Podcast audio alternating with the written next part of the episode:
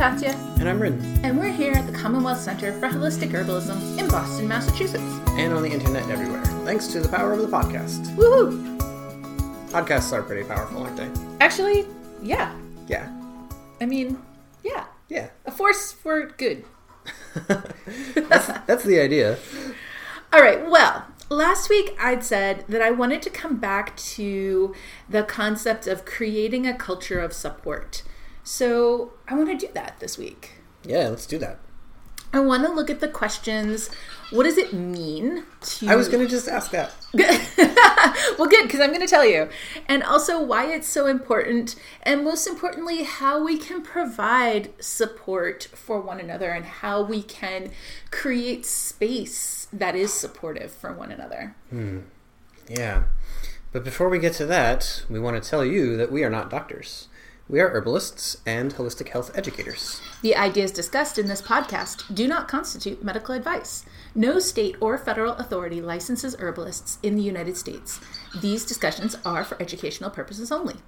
Everybody's body is different, so the things that we're talking about may or may not apply directly to you, but we hope that they'll give you some good information to think about and ideas to research further. And we wish to remind you that good health is your own personal responsibility. The final decision in considering any course of therapy, whether you heard it discussed on the internet or it was prescribed by a physician, is in fact always yours. Yay. Yay. But hopefully you have some support when you're making those kind of decisions. Wouldn't that be great? So here's the thing, just to kind of like frame the problem um, that I'm thinking about here, is that good health is actually effort. And it's not just that you have to work at it, but you have to plan for it. And especially in our current world where society doesn't make time for people to care for their health, it's really critical that that you don't just say, "Oh, I I want to take care of my body or I want to eat healthy or whatever," but that you take the time to make a plan that will actually work. Preventive medicine, it turns out, is a little more involved than getting some screenings at the uh, at the recommended at the recommended schedule. Yeah. Yeah. Right. I have a really good example here. Um, it is that when we first moved to this apartment, I remember as I was packing up at the last apartment saying, Oh, there's a park nearby. I'm going to take Elsie out every single morning for a walk. And that did not happen because I did not make a plan for how I was going to fit that into my day. I did I did have an idea and it was a good idea and it was an idea that I wanted to do, but I didn't actually plan how that was going to fit in my schedule and how I was going to prioritize making that happen. And so it didn't. And instead you ended up mostly taking her to the park. That's how that went Yeah, we go there. so now as we're getting ready to move to a new apartment um, i made that promise again um, and i have picked the park for the new apartment and everything but this time i made a very specific plan about what time i'm going to get up and it's reasonable it's not a pie in the sky time to get up and how i'm going to take elsie out for a walk and then go about the rest of my day so that it actually happens this time and not just, hey, I thought this sounds like a good idea and I'd like to do it. Like, a good idea is great, but the dog still didn't get walked. Well, she did, but only because you did. Yeah, follow through. yeah. That's uh, that's a big important part there. So that's really what we're talking about here is how do you make your good ideas, your good intentions, your genuine desire to take care of your body, how do you make it actually happen? And how do we make space for each other to help that? I also want to look at one of my very favorite creatures because um, I find that it it helps to look at other animals to help me understand ourselves, like us as human animals, um, and to really get context about what it means to take care of my body and what kind of requirements my body has. Because, you know, we just live with humans and other humans and like maybe a cat or or whatever your house pet might be but we only really compare self care to what other humans are doing and to what our ideas of self care are that we get from like all different kinds of sources, whether it's like memes or propaganda or sales pitches from vitamin companies or like some better source of ideas about self care or whatever. so I want to spend a minute um, looking at the behavior of sea otters and thinking about what we can learn about what it really means to take care of our bodies by looking at what sea otters do. sea otters. Yes. That, that classic uh, example of a wise creature who has it all figured out. They are actually. Did you know that without sea otters, our kelp forests would die? I, d- I think you told me that. Sea otters literally are the stewards of the kelp forests, and kelp forests are a critical part of ocean ecology. And they literally, if we didn't have sea otters, they would die because the sea urchins would come in and, and like demolish them. They, Ah. The sea urchins, it turns out, are like a plague of locusts for kelp forests. And it is the sea otters who keep the sea urchin population in check and also who who help maintain and groom the kelp forest. So sea otters are in fact really really important and I like to think they're super wise. Plus, you guys, if you have never really looked at pictures of sea otters, just stop right now. Well, you don't actually have to stop listening, but pull out your phone and just Google pictures of sea otters. I guarantee it is going to make your day better. They are adorable. Yeah. Floating on their backs, holding hands. They're just so cute. It's pretty great. It is. It's like stress relief right there. Yeah. Okay, well, let me tell So you. clearly, Katja's saying that in order to um, do a lot of really good self care, we need to float on our backs And hold hands. hands. Yes. Yeah. okay, Was that it? let me tell you about what sea otters do to care for their bodies. So, sea otters sleep about 11 hours a day. Um, so, that is actually really good to know because human mammals, it turns out, do require between um, eight and a half to 10 hours of sleep a day, and that's not negotiable. Really, your nine hour of sleep a night target your body requires that. So you might not be doing it and you might be supporting not doing it with coffee or whatever else.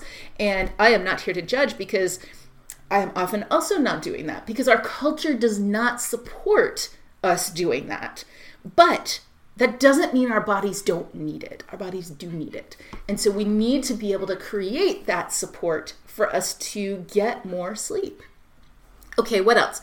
Sea otters spend about eight hours a day um, feeding themselves, you know, like finding the sea urchins and whatever else. Also, they like to eat um, hard shell seafood like oysters, and they use tools to open the shells, and it's really cute. Um, so, eight hours total, like getting their food and doing whatever else. And that's something that we can learn from. Because how much time did you spend yesterday getting food for yourself? Like, maybe you had the time yesterday to cook a healthy meal and like do all the things that that requires but maybe you just popped a lean cuisine into the microwave. And if you did again no judgment. That's exactly what i'm talking about because our culture does not provide a supportive environment for everyone to actually have the time to make fresh meals from scratch every day. We just don't have that available to us hmm. And then six hours a day, sea otters spend caring for their fur. And this is critically important because they do not have a layer of blubber like other sea mammals have. Instead, they have such dense fur that the water actually never gets to their skin. Like, there's so much fur that the fur itself is a barrier between the otter's skin and the water. And that's really cool and really important. It's an amazing feature about how their fur keeps them healthy. But if they didn't spend all that time taking care of their fur, they would get hypothermia and die really quickly. That would be That would be that. Let's not let that happen. right. No. So let's contrast this to what we as humans do to take care of our our like our fur, you know, like whatever. Um, maybe we take a shower so that we look nice and we don't smell when we go to the office. Uh, we right. Maybe we do our hair or our makeup or whatever, but again, we're doing that just to look nice. You don't have to do that. You guys, I definitely did not do that today.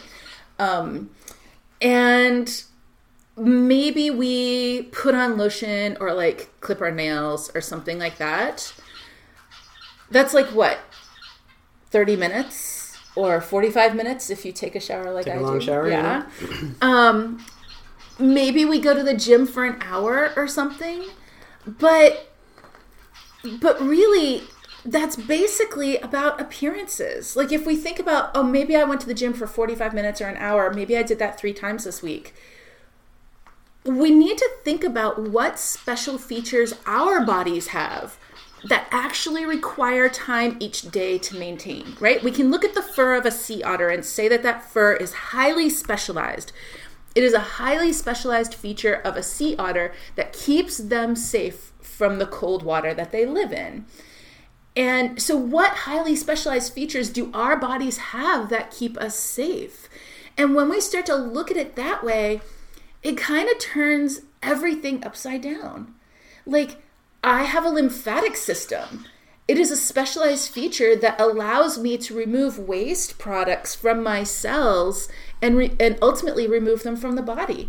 But I need to take care of my lymphatic system, and one of the ways to do that is to walk every day so that I am actually creating the pumping force that makes the whole thing function. And if I don't do that, it doesn't function. And the thing is that right now in our culture, we make that okay. We are like, we're all like sea otters who are not taking care of their fur Yeah, I think the thing is that you can get away with it, right? for a minute. Like you don't you don't immediately die, you don't immediately get sick uh, if you don't take care of these things, and even over a long period of time, you know, you can remain sedentary for Years. months and years and a whole whole long while, and you can keep on keep on clicking along, um, and so that allows us to ignore this kind of thing or to put it to the side. I mean, I think a sea otter can too. They can probably not take care of their fur for one day. It's just their their time span is a lot shorter. You know, we cannot take care of our lymphatic systems for many days. And we deteriorate more slowly. We don't immediately die of hyperthermia. We like we develop chronic inflammatory diseases. We develop edema and varicose veins. We develop, um, you know, maybe diabetes or whatever else.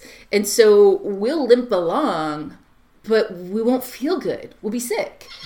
And so when we start to look at it that way, it's like, oh man, maybe I do need six hours a day to take care of my physical body. Like, maybe I actually need that, which would be great. You know, you just go into your boss and be like, sorry, I'm going to need six hours a day to take care of my physical body. Yeah, so I mean that's the that's the limitation, right? Is time Yeah. time time not just like time that you have and you're fr- frittering away on irrelevant pursuits but time that is that is claimed time that that is uh, is committed already you know and when we when i sit down with clients this was something that i um, uh, made a huge impact for me in the way that I work with people and, and how to how to be an effective practitioner.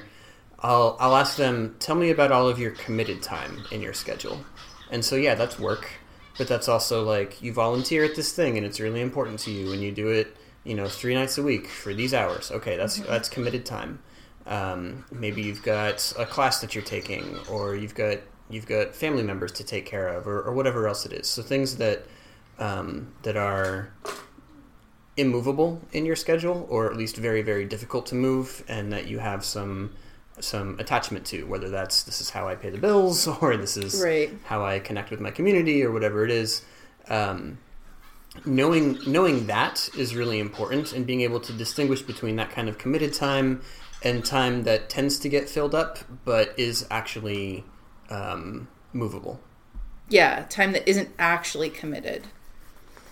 And then I think also um, that that this kind of planning requires a lot of creativity. You know, like we a lot of how our society was built in the past stacked our functions like the acquisition of food was the care of our bodies because we had to move around to go get our food whether we were hunting it or farming it or whatever Right. and or we had to be out in the gardens or um, we had to run around after our kids and some people still do run around after their kids but some people have to work at a job and they and they have to put their kids in daycare.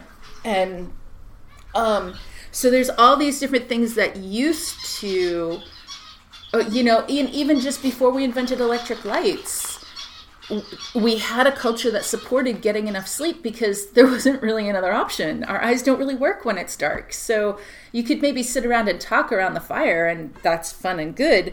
But at some point, you just go to bed because it's dark. So the changes of modern modernization have really mm, created an environment where it's very difficult to do the things that our bodies require to stay healthy and that doesn't mean that we shouldn't have a modern environment like to be honest you guys I really like that I can watch a movie whenever I want to. And I also like sitting up late at night reading a book, though I guess I could do that with a candle. And there are things about modern life that I that I really like. I am not saying that we should all go live in caves, but um but but we need to be creative. We need to make specific plans so that the things that we know we need to do to be healthy also can fit into our lives and into the things that we really do have to do in a day. So that is the goal here.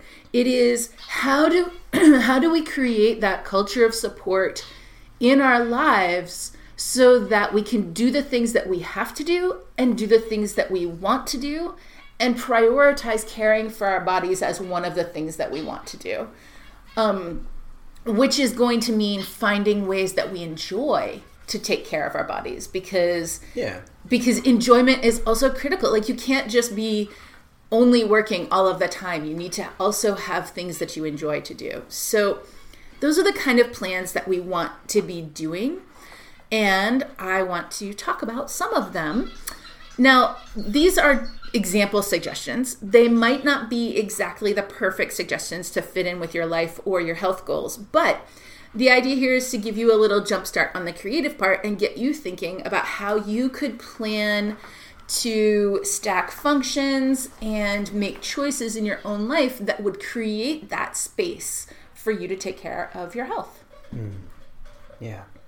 All right. So, in all cases, you're going to need to make some time. And that is not easy. Um, but if you get creative with your schedule, it can happen. So, the first thing that I would say is cancel literally anything that isn't serving you. So, if there are things in your schedule that you do because you were afraid to say no, but you could have said no, you just were afraid to, then we should get that out of your schedule. You are allowed to say no to things. You do not have to do everything that people ask you to do.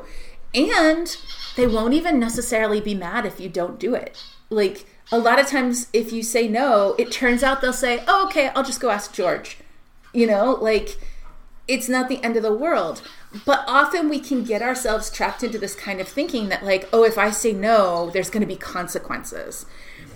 So, really, say no to all the things that you're doing because someone else thinks you should, or because you're afraid they would be disappointed in you if you say no. And if that is really stressful, here are some ways to help do that. First off, you can announce that you're taking a month or three months or some um, some like bounded amount of time to really work on your health. And so you are going to officially cut back on activities for that period of time. Now, you're not saying to somebody, I'm never going to help you again. So that makes it easier. You're just saying to, to them, you know what? I have got to get my headaches under control. I'm going to take the next two months and really work on that. So I'm not going to be available for the next two months um, while I work on this.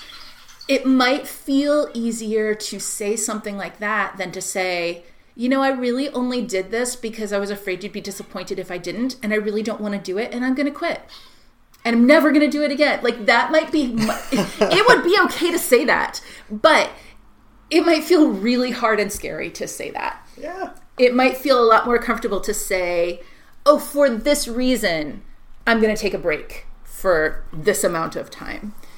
And you might feel more comfortable or more convinced that people won't be offended because it's not it's not like oh this person is blowing me off.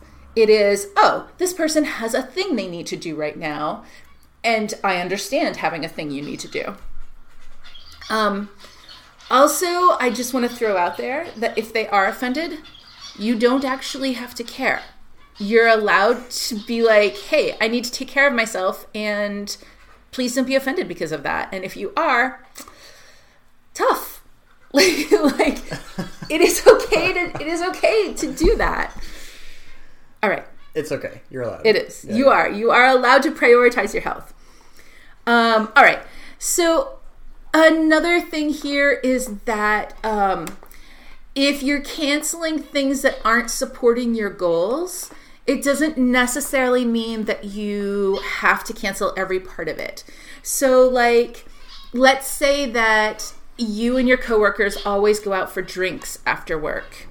Maybe that social time is really important to you, but maybe you are trying to like improve your eating and you don't want to be drinking every night after work it doesn't mean that you can't go. If you have the willpower to go and just drink juice or seltzer water with lemon in it or whatever, then like if if if being in the pub isn't going to be like a um too much of a temptation for you, then still go and have your social time. That part might not be the problem. The problem might just be that you're trying to get rid of all the sugar from all, all the margaritas or like whatever.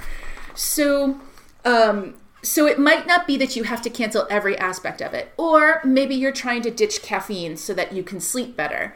But at work, um, at three o'clock, you and a coworker always go to get coffee together, and that's an important part of your work relationships. Well, again, you don't necessarily have to cancel every aspect of that. Just cancel the coffee aspect of it. So the leaving the office and going for a walk and building strong relationships with your coworkers, all those parts are good. So you could say, well, I'm going to keep that part because that does support my health goals, but I'm just not going to get coffee.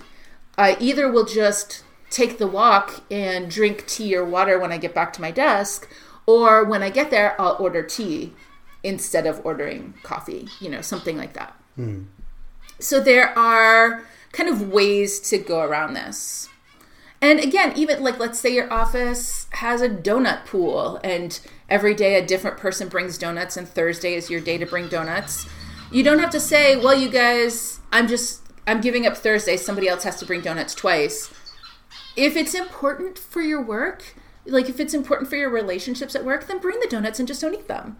Like bring yourself something else like an apple or berries or something really nice that you enjoy um, like maybe carrot sticks are not enjoyable next to donuts, but maybe you splurge and get yourself blueberries every day. And you're like, well, every Thursday, that's what I'm going to have. I'm going to have the blueberries when I bring the donuts to, you know, whatever. Anyway. Also, motherwort is an herb that can really help with this step. Motherwort helps a lot when you are setting healthy boundaries and also when you need to say no, but it feels scary to say no. And you can just have tincture for this. You can drink it in tea as well if you want to, but tincture is totally sufficient. And tincture is like instant, you know? Yeah. yeah. You can carry it around with you all the time. Yeah, right. And for these purposes, you know, it could just be a few drops of motherwort that you take. Um, it helps if you can, you know, have a moment to um, step away from the chaos for a second and like breathe quietly and take a few drops of motherwort. Think about what it is that you're trying to to change in the way you relate or the way you talk, and uh, motherwort will help you get there. Yeah. Mm-hmm. All right. Well, it's not just work. Um, or like your social engagements or your whatever. Um, we also need to make plans in the household. And change means change, and not everybody loves change, but it is really important for everyone to be in on it. So, hopefully, everyone in your household will support your goals with compassion, even if they don't want to pursue them with you. Um, if they don't, lots of motherwort, but also lots of persistence. Mm. I've definitely known people whose spouses or partners have actually, like, literally taunted them with pizza or cake right in their face and made fun of them because they were choosing not to eat junk food. And that's a really terribly difficult situation to be in. But that kind of behavior is not okay. And you don't have to stand for it. So if you are in a situation where you want to make changes in your life to support your health, on one hand, it's great if the people in your house go along with you, but maybe don't like force everybody to go along with you so that you're clear like this is what I want to do. I would love everyone's support, but if you don't want to give up sugar, that's fine. But on the other hand, if somebody's like making fun of you because you gave up sugar, that is not okay. That that's a form of abuse and you don't have to take it. Yeah, it's always pretty frustrating when we, we hear back from students or clients or whoever, and they're like, "Yeah, I'm trying to do this thing, but I'm just getting so frustrated or uh, upset because of the way this is going down with other folks in the house." Yeah. So yeah, that's a rough spot. So um, that's a that's a sort of situation where a therapist or a coach might be able to help you um, in that situation. Um, and a little later, I want to share also some general like um, strategies for just talking to people about changes that you want to make. Uh, but if it's really like this sort of taunting kind of situation, then it is it might be really helpful to get help from an outside person who can help you make strategies about the best way to handle um, like people's behavior like that. Mm-hmm. So hopefully that is not going to be a reality in your household. I wish for every person that your household is like a wonderful, comforting place of support where um, you know everybody supports the changes that you want to make and supports your goals to take care of your body. I wish that for every person, but I do just want to say that if they don't, um, you know, make sure that you are also not taunting. You know that you're not making fun of people for not going along with your changes, but no one should be making fun of you for trying what you want to try because health is health is a journey. It's an, you got to try some stuff and figure out what works for you. All right. It is absolutely okay to basically upend everything in service to your health, which might sound really crazy. But if you know that that's okay, then it becomes easier to upend just a couple things to be in service of your health, right? Um, you could literally make a list of all the things that you do in a week and then ask yourself do you really need to do that? Do you really want to do that? Is there some other option? Is there a way that you could rearrange your day to do things differently and make more time? Or even, what if you asked your boss if you could do this or that differently? And that's a pretty scary thing for a lot of people to think about. Um, and it is also a matter of privilege. For some people, their work reality is not going to allow any flexibility at all. But for a lot of people, the barrier to flexibility is actually the fear of asking for it. And you might be really surprised. Your work environment might accommodate more than you think if you present it right. Um, you know, especially if you think about you want to try to be less sedentary there's so much data out there that standing meetings or walking meetings are more productive and shorter than sitting down meetings. Like there are ways to make the presentation if you just get creative. And so if you work in an Amazon warehouse, okay, you probably don't have any options to, for flexibility there. But if you work in an office environment, you might have some flexibility. And so try to disconnect yourself from your fear of asking for what you need. And just to write down everything in sort of a there are no stupid suggestions kind of brainstorming. And and don't like inhibit yourself from even thinking about something just because when you very first start thinking about it you don't know how that might be possible you won't know how it's possible unless you sort of think about it a little while with an open mind. So, anyway, I encourage that. All right. Let's talk about some specific suggestions for each of the four areas that we like to work in. So, we call these areas the four pillars, and we focus on these four areas whenever we're trying to help folks to build better health and resilience. Yeah, you can learn more about this approach in our free online video course, The Four Keys to Holistic Herbalism. Uh, we'll put the link in the show notes so it's easy to find. um, but we, we elaborate on that concept a little bit more right there. So, those four pillars are food, sleep, movement, and stress. And these are four areas that we always try to make improvements in um, when people are trying to make changes in their health. And remember that changes are experiments. You're just going to try something and see how it feels in your body. And you don't need to be like totally married to that experiment. It's just an experiment. It's okay to try stuff. So, in each of these areas, we're going to try things that will help you to uh, build more health and more resilience. But again, building for yourself support systems and hopefully having people around you incorporate those support systems is really going to help you. So, in the area of food, um, here are some suggestions. First is write down what you're going to do. Like, don't just say, I'm going to eat healthy, but write down very specifically, I'm going to eat a serving of vegetables at every meal. I'm going to avoid sugar. I'm going to, whatever your goals are, write it down and keep it someplace where you can see it. Because that's a real commitment to yourself. It's the first step in saying that this is something real instead of this is just an idea that was fleeting. So then we can also get rid of things that don't support your goals. So if you're going to say, I'm not going to eat sugary treats anymore, well, then don't keep sugary treats in the house. Because that's like a guaranteed, like, like mentally it's saying, I'm going to give up sugar unless I'm not. you know? Yeah. Like if you're not going to eat sugar for a while, then don't eat sugar for a while. Really get rid of it. Um, another suggestion here is to have an accountability buddy. So if it's not somebody in your household, then get a friend who you can text who will support your goals. And maybe somebody else in your household does have sugary treats, and maybe you would like to poach them. And so just have a relationship with somebody who you can text and say, What I really want right now is to steal my roommate's candy bars. And then your friend can text you back and say, Yeah, but don't do that. you know? And that's it. That's all you need. Really. That's all you It's need. just a little bit of now. Hey, why don't you not?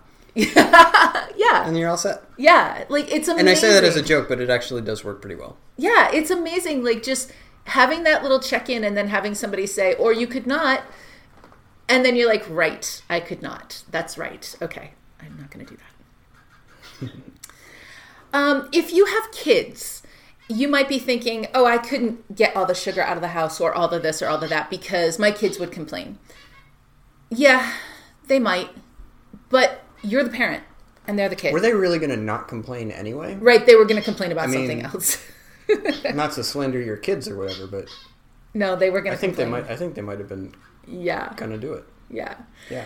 Plus, if you start early in terms of teaching them that it is normal to take some time to remove junk food from the diet or to do like a reset, um, lots of kids grow up with cycles of food changes in a religious context. And so, whether you're religious or not, that is that is something that you can look to. And maybe you've got religious friends who grew up with lent or with ramadan or with whatever and you can even talk to them about what that experience was like for them when they were a kid. Now obviously we want to not put a bunch of like food anxiety onto our kids but it is fine and also appropriate for kids to understand that every so often we go sugar free as a reset because too much sugar is a problem. And so then we just reset. And when you teach them early that this is just what we do, like, oh, it's okay to have some sugar sometimes, and it's important sometimes to have no sugar. And don't make too much of a big deal about it. Just, yeah, this is what we do.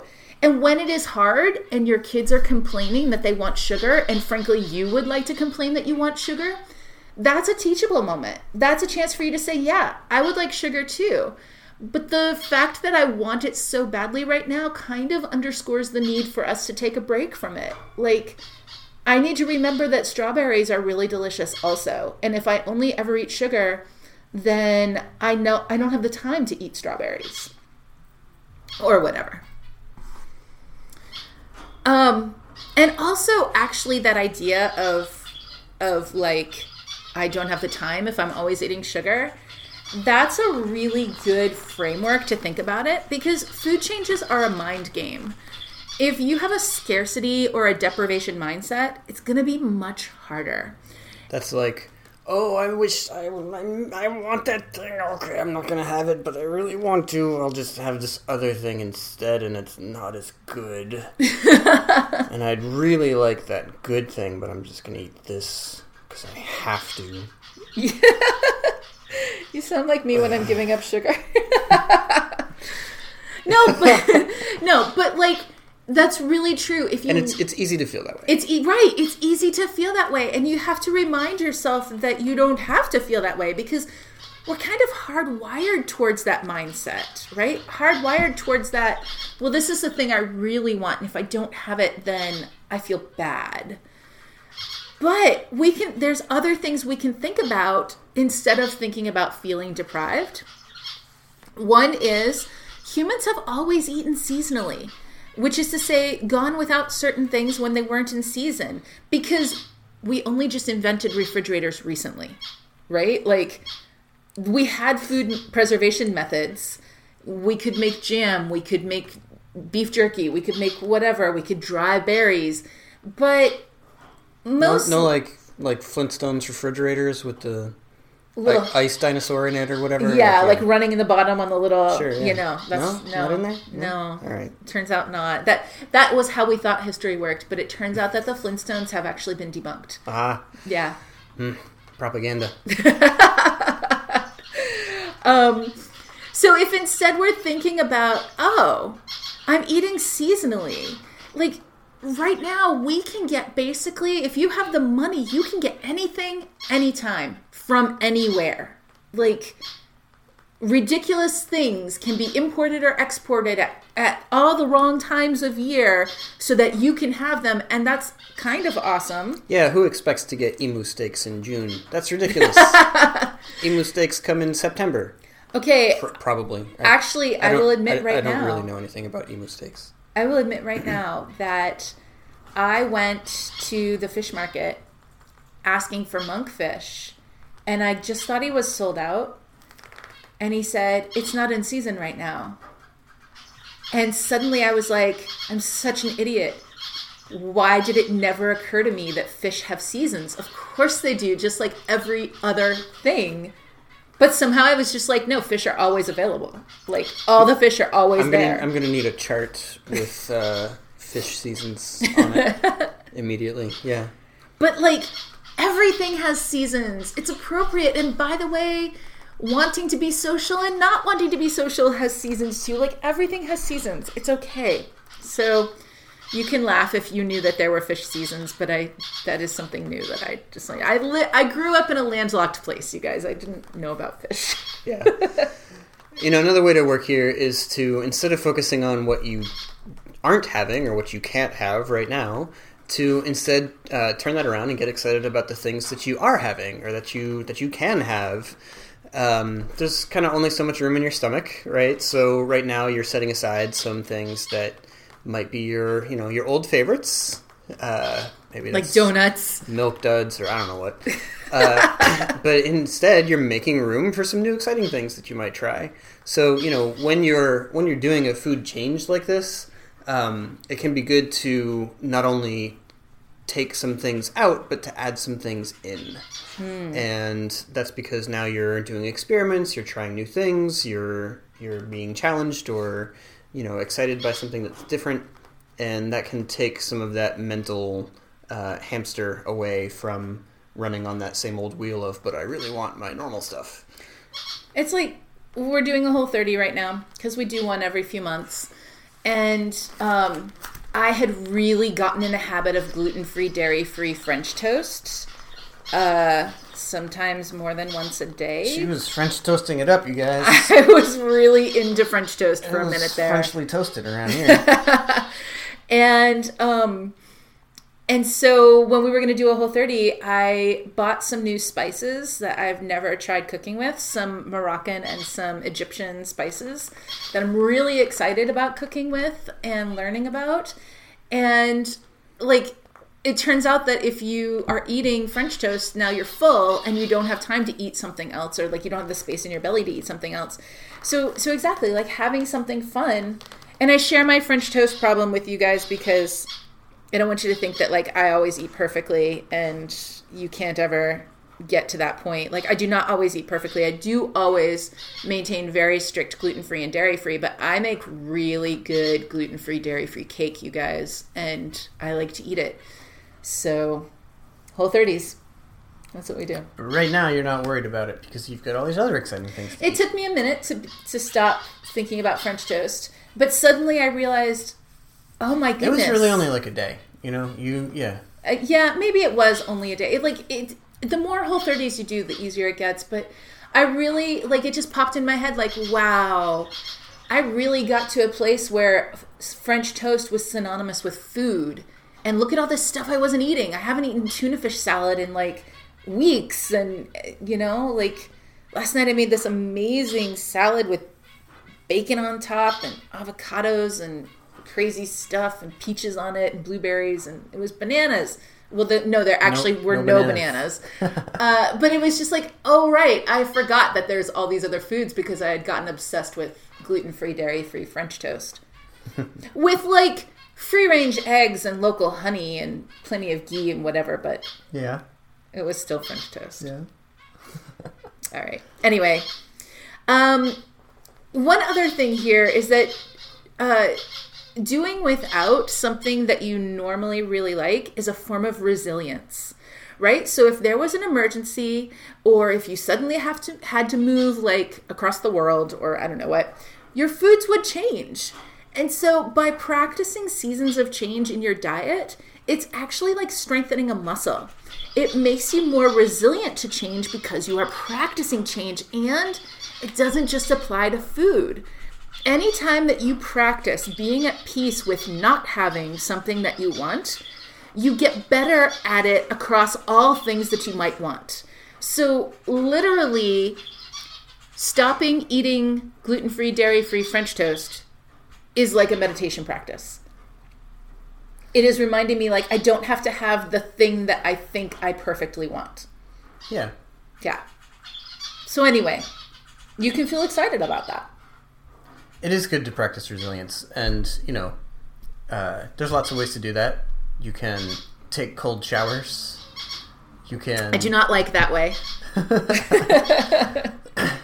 There's so many ways, right? But this is this is actually one of them. Yeah. Yeah.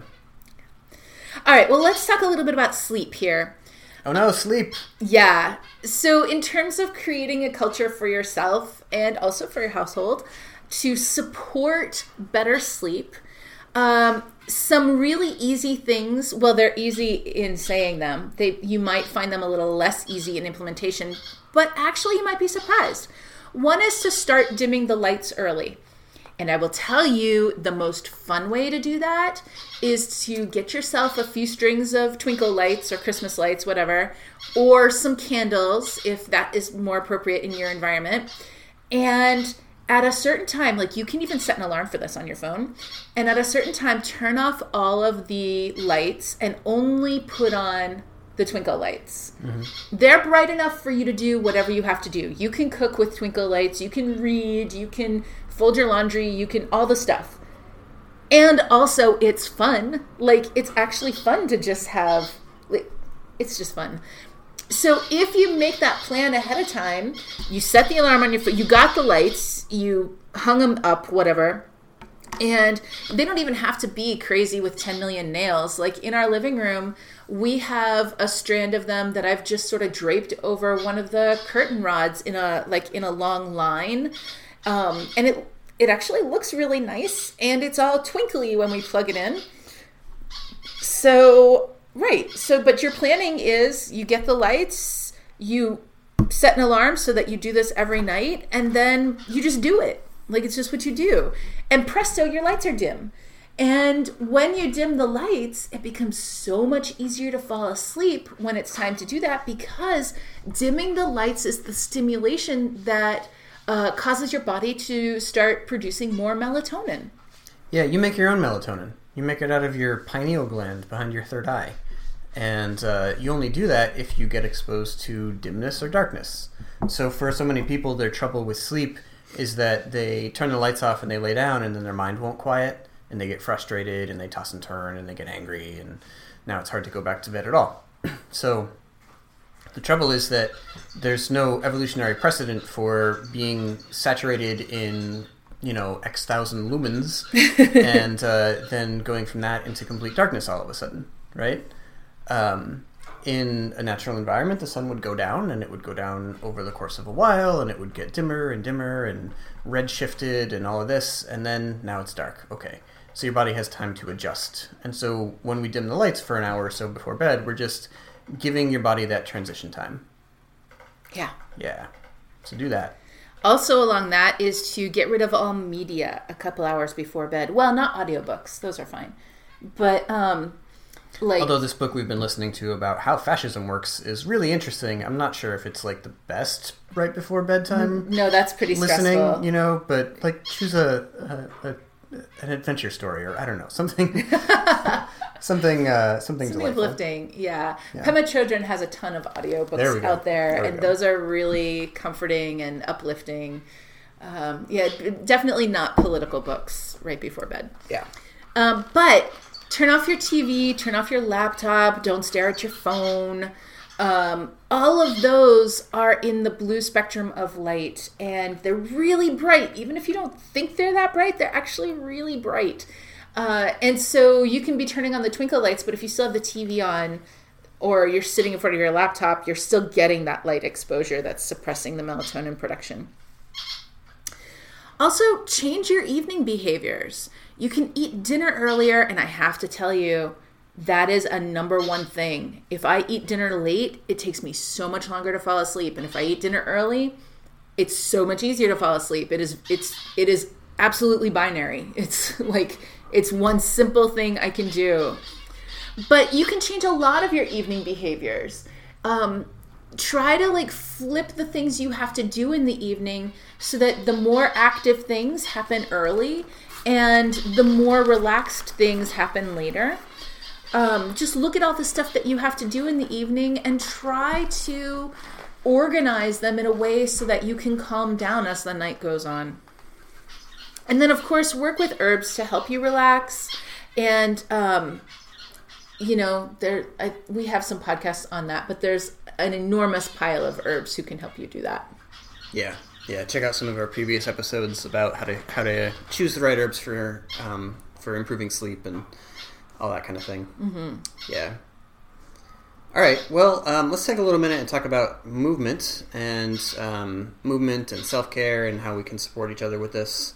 So, um, with movement, you want to look at how you can incorporate movement into your whole day instead of just like a portion of time at the gym. And so, you know, in this idea of creating a uh, creating a, a community or a culture of, of, of self care or care for each other. um, one of the things that we find really helpful for that is to make changes in your home or your work environment that will encourage more movement.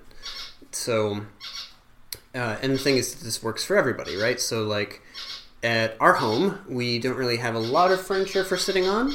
Uh, we sit on the floor a lot. We have standing desks and other things going on. So, um, just that that change, like having fewer chairs around, meant less sitting happened, and it happens for everybody. It happens for our friends when they come to visit us. Yeah. You know, um, And more sitting on the floor if we do sit, right? you know? And when you sit on the floor, you know you have to support yourself. You have to hold your body up, and then you have to stand up off of the ground, and all these other things. And it's small, right? But you do that a dozen, couple dozen times a day, and so you're you're getting that much more movement into your life and into the lives of everybody who's around you. If you think about it, actually, if you are standing and you get down on the floor and then you get back up to standing. If you did that like 30 times in a row, you'd be tired or you'd be like, whew, okay, I did something. You'd feel warm. Yeah. And if you do that 30 times over the course of a day, it's still the same amount of exercise. So it's like instead of going to the gym and doing it 30 times all in one place, do it all day long. Yeah. Yeah. Um, I've heard this idea referred to as micro workouts um, recently, but you know, I like to say it as leave your toys laying around and then play with them, right? so, like here in our living room, right here where we are recording today, we have a few lengths of two by four. I've got some uh, some uh, medicine balls. I've got a sandbag and a steel mace and a little kettlebell and you know all kinds of things and and and my hula hoop. Yeah, right and and you know like foam rollers and this and that and we'll, we have them sort of randomly scattered around and if i get up to cross the room then i might walk along the balance beams. I might pick up the 50 pound ball a few times and hoist that up in the air. I might swing the mace around a little bit. Or i might grab elsie's uh, rope toy and swing that around and play tugga with her for a little while before, which is a workout. before i just you know go to the next room and get a drink or brew some tea or whatever i'm up to or like every time we walk down the hallway, maybe we crawl instead of walking, or maybe we leave something in the hallway that we have to step over on purpose, or whatever. And it's kind of funny. Yeah. So much of this is just about making the environment encourage you to do these things rather than having yeah. it be something you have to remember, you have to willpower yourself into doing. Yeah. Mm-hmm. And then, of course, an accountability buddy is going to help here too. Yeah. You know, like um, whether that is somebody in your home who, like, in the morning you can get up with your partner and be like oh what kind of how do we want to set up the house today to encourage movement oh i'm going to put the two by fours in this arrangement and then we can walk on them and um, oh we've decided that today the bedroom floor is lava and oh, I'm going to tape some string to the walls in the hallway so that we have to step over it or go under it. And it can be fun and silly that you just take 10 minutes to set up your house in a way that will encourage movement. It can be like a game mm-hmm. that that you and the people you live with play and suddenly movement is fun. It, and it's like it's accountability, but even at that it's fun accountability. You can even you can even set things up as like challenges. Like if we make it this tall can you still step over it? Or uh, if we make it this short can you still go under it? Whatever. Yeah absolutely. All right cool. So there's some thoughts on movement. Let's talk a bit about stress. Yeah. Well the first thing about stress uh, management is to really evaluate what things stress you out and then really remove the things that you can remove, which is hard. Sometimes the things that stress you out are people, and you might feel nervous about not spending time with them. But you don't necessarily have to. If they're not, like, if there are people who are stressing you out or, or whatever, it's okay to not hang out with them as much. But that's hard and and scary sometimes, and it might take practice. It might take the practice of finding some other thing to do. Um, and that can be true even if it isn't people. Um, for example, we build habits, and sometimes the habits that we build are stressful. Like maybe you come home and you turn on the news on the television and you feel your agitation rate going up as you're listening to all the terrible things that are going on. Well, you don't necessarily have to not turn anything on when you get home because you know cold turkey is not always the best way to do it but don't turn on the news. Turn on something uplifting. And when you do that at first the uplifting thing is not going to be very satisfying because you're going to be like but where's my agitation? Where's you know like mm-hmm. yep. it's a kind of high. That's real. And so when you are removing things that are stressful from your life it is hard to remove the stressful thing and you also have to deal with the like um the high that you were getting from that stressful thing yeah yeah it's real it's really real and and most importantly, I find that this is easiest if you um, intentionally find something to replace it with. Yeah. So if you're not going to hang out with a friend or a person who you've been behaving with as friends, but that person is not really supporting your health or is not actually a good friend, don't just go and be lonely. You have to find new friends to fill in that gap because you need people. You you like we're social creatures. Um, or if you're going to uh, replace a, a like media source, then replace it with something that you really like. But here's something that I really like to think about. Our own behaviors tend to reflect the behaviors of the five people that we spend the most time with. So, if you are trying to change your behaviors, it will be easier if you surround yourself with the people who are also trying to make those changes. And when I say people, I mean actual people, but I also mean like influential sources, right? So if you're trying not to focus so much on politics, then maybe don't read Twitter. Yeah, we you know like we call people social social media influencers, but Yeah. um, very few of us would be at all willing to admit that we ourselves are influenced Yeah. by by those individuals. Yeah. uh, but it's absolutely happening, and I think you know like recognizing that is probably one of the first steps to uh, having a little more control over it. Yeah. And then and then intentionally finding something that you really enjoy and let yourself be influenced by that by that instead. Whether it is stories of people who are living their goals or you know, I don't know uh you know, following the cabin life hashtag on Instagram and looking at pretty pictures of cabins in the woods. Like, I don't know. This is this is how she calms herself down on an agitated day. Yeah, that and also hashtag emergency kittens. Um, Oh yeah.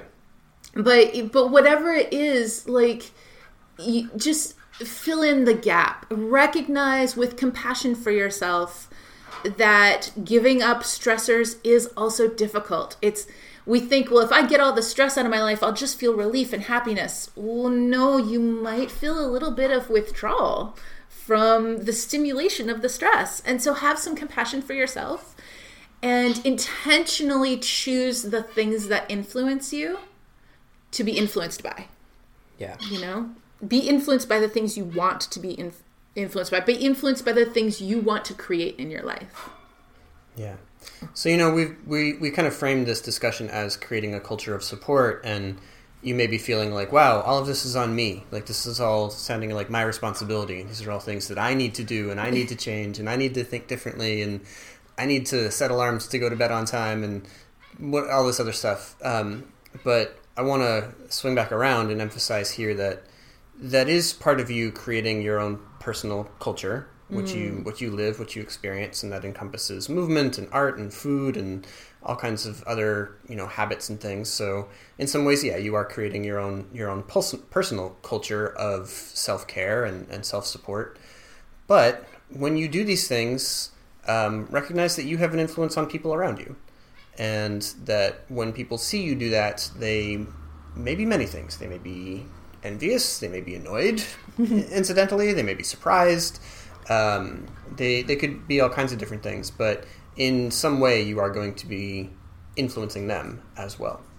They might be relieved because maybe they also have been thinking about it and maybe they were afraid that you wouldn't go along with it yeah. you know? Yeah. um yeah and really just that idea of surrounding yourself with people who are going to support your goals even if a lot of people in your life will not if you can find one person who deeply supports your efforts who deep, deeply promotes your efforts and even who can tangibly provide that support so maybe that's somebody who will be excited with you about new recipes that you're trying while you're not eating gluten free, dairy free French toast.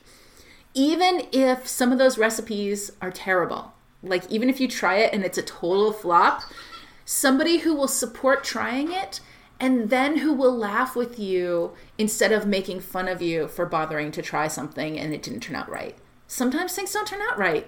and so you want this person to be someone who will who will see that with the good kind of humor, the supportive kind of humor, so that you don't feel too bad about it either. Like, hey, that's all right. Let's just go get salads, you know, or whatever. Yeah.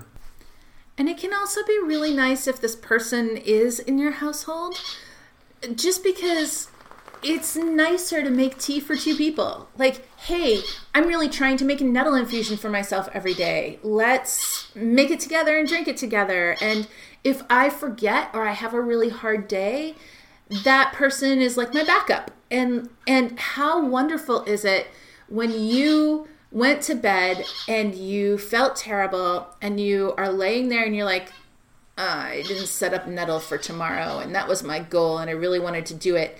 And then you're like, well, I don't care, I'm not getting up. And in the morning you wake up and you find that your partner or housemate or the person who cares about you made it for you because they knew what your goal was and they knew you felt terrible and they were supporting you. That's amazing and that's what we want to look for. But even if it isn't someone who lives with you, um, it still can be super helpful. And it's still super important to have that one person who's going to support you. Even somebody who's just going to text you in the morning and say, Hey, how can I support your goals today? Or, Hey, is there anything I can do for you to help today be successful? Or even, you know, like, Hey, you can do it today. It's going to be great don't forget to drink your tea, you know, whatever. If you have a sister or a, a friend or a whoever across the country who will text you before bed and say, don't forget to make your nettles, like that is helpful. It means that you know somebody out there cares.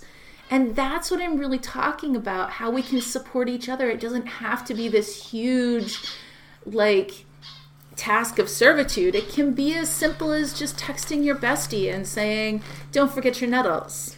And if you did feel like you were about to embark on all of these these changes or these shifts to to encourage more self care and all of that, then um, don't go it alone. Maybe there's somebody else out there who would who would go along this with you or try some things, and now you can be supporting them, right? Yeah. So even if you were out there feeling like, I don't know, I don't really have people who are are doing this with me, then find somebody and recruit them, you know, like bring them in on it. Maybe someone was already starting to think in that direction anyway, and you were the thing that brought them forward into that, right? Yeah. So now you've supported them, you've moved them forward into that mode, and now you can support each other. Everything's going to work out a lot better for both of you.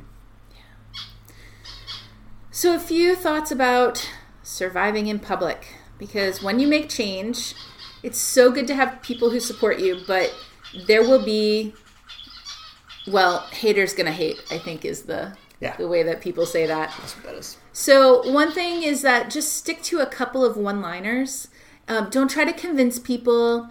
Just have a witty or a diffusive remark um, like or like a very simple personal statement. So when somebody is criticizing you for giving up gluten um, you know, maybe what's going on is that they really love gluteny things and they don't want to give it up.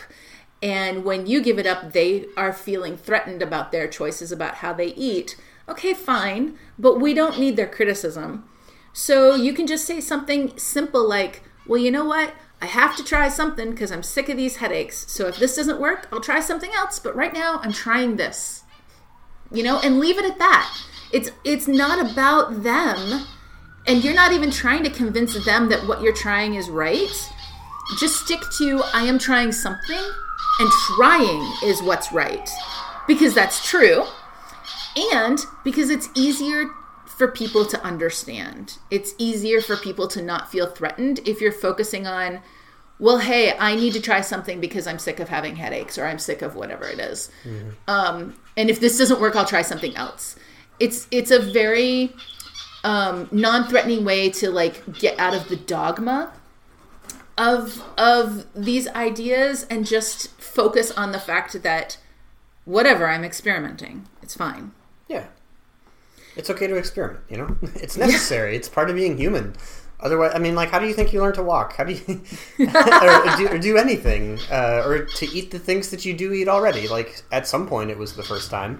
Mm-hmm. you know, so we don't we don't ever stop experimenting because we became an adult or we figured out how we live or what our favorite sandwich is. I mean, you know, uh, you every day is going to be different. You're going to learn something all the time. So turning some intention and attention onto that is uh, just a way to actually make it more. I don't know if successful is the right word, but but yeah, more thorough, more engaging, more real, more long lasting. I don't know, lots of things.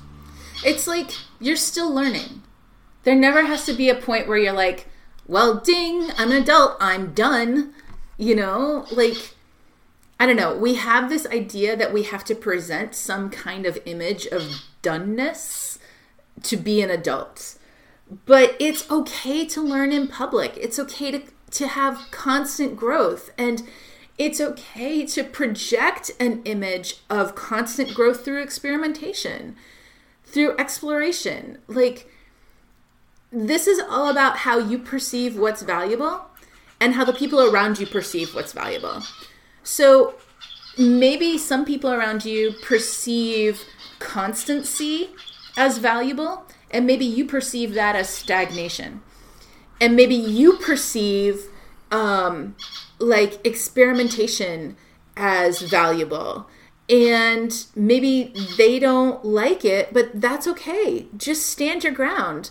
And I love that phrase, you do you. You know, like it is okay to learn in public. It's okay to model that behavior. It's really okay to say, well, I tried this and these were my results. So now I want to try it again with this modification. Or now I want to try the next thing. Or, hey, I'm really happy with that result. Now that I feel a lot better. But you don't have to be perfect. And it's okay to present that as who you are and let that be part of what it means to be an adult for you. Hmm. I don't know. You're just you're trying out to see what feels best. It's like trying on clothes before you buy them. Like who cares if you try some stuff on that doesn't fit? You just try it. Sometimes you try it even if you know it's not going to fit because it's funny, because you really like how it looks on the hanger, because whatever. And projecting that kind of attitude towards your experimentations can help people understand that you're not judging them and that you're not even necessarily something that they can't understand, even if you are behaving in a way that they don't behave. You're just trying some stuff on. That can give you the space, especially if you live in an environment or a town or a culture that is sort of closed minded, reframing what you're doing as I'm just trying it. I want to see what all the fuss is about. I want to see if it makes me feel good. I've got headaches. I got to try something. Reframing it in sort of those terms can make that space for yourself that even if it doesn't create support in your community for what you're doing, it at least can disarm the like negativity towards mm. what you might be doing. Mm-hmm. All right. Yeah, and again, the more you do that, um, and the more you you practice that kind of thing, the better you'll be able to help other people who are doing that same kind of work. Yeah. Yeah. And then if we all work on this together, then we can all help each other. yes. Okay. Well, we have some shout outs. We do. Yeah, we got a couple of new reviews on Apple Podcasts from Broccoli Lover, uh, Rhino Labon Bonk, LexiCard, and Watcher Wolf. So thanks to all of you. Thank you so much. When you write reviews for us, it helps the podcast come up better in search results for people who are looking for something new. So you're really helping us to get the word out there. Thank you. Yeah. Uh, also to Catherine Rose on and Jennifer, uh, both on Facebook, who want to make the winter elixir with dried herbs, and you can do that. Uh, in fact, I just filmed all of that yesterday. It took me a minute to get some dried elderberries, but I did, and I filmed the whole process. And today, as soon as we finish this pod, I am editing those videos and I will have them up in the new elderberry course uh, before the end of the day. Cool. Uh, we have a shout out also to Kimi Jemmy Coco Pop, uh, who's been listening to the Sugar Cravings episode. Mm-hmm, mm-hmm. Me too. Uh, also to Gardener of Delights, who was into our, our foot episode. All right, cool. Everybody's got feet. Uh, Hopefully, to, not everybody has athlete on their. No, feet, not anymore because we solved it yes. last week. That's how that went.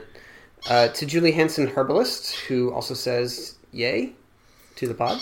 All right. Um, and to Red Riding Herbals, who shared some really sweet thoughts and gave me the warm fuzzies. So thanks for that, and I'm so glad you like the pod.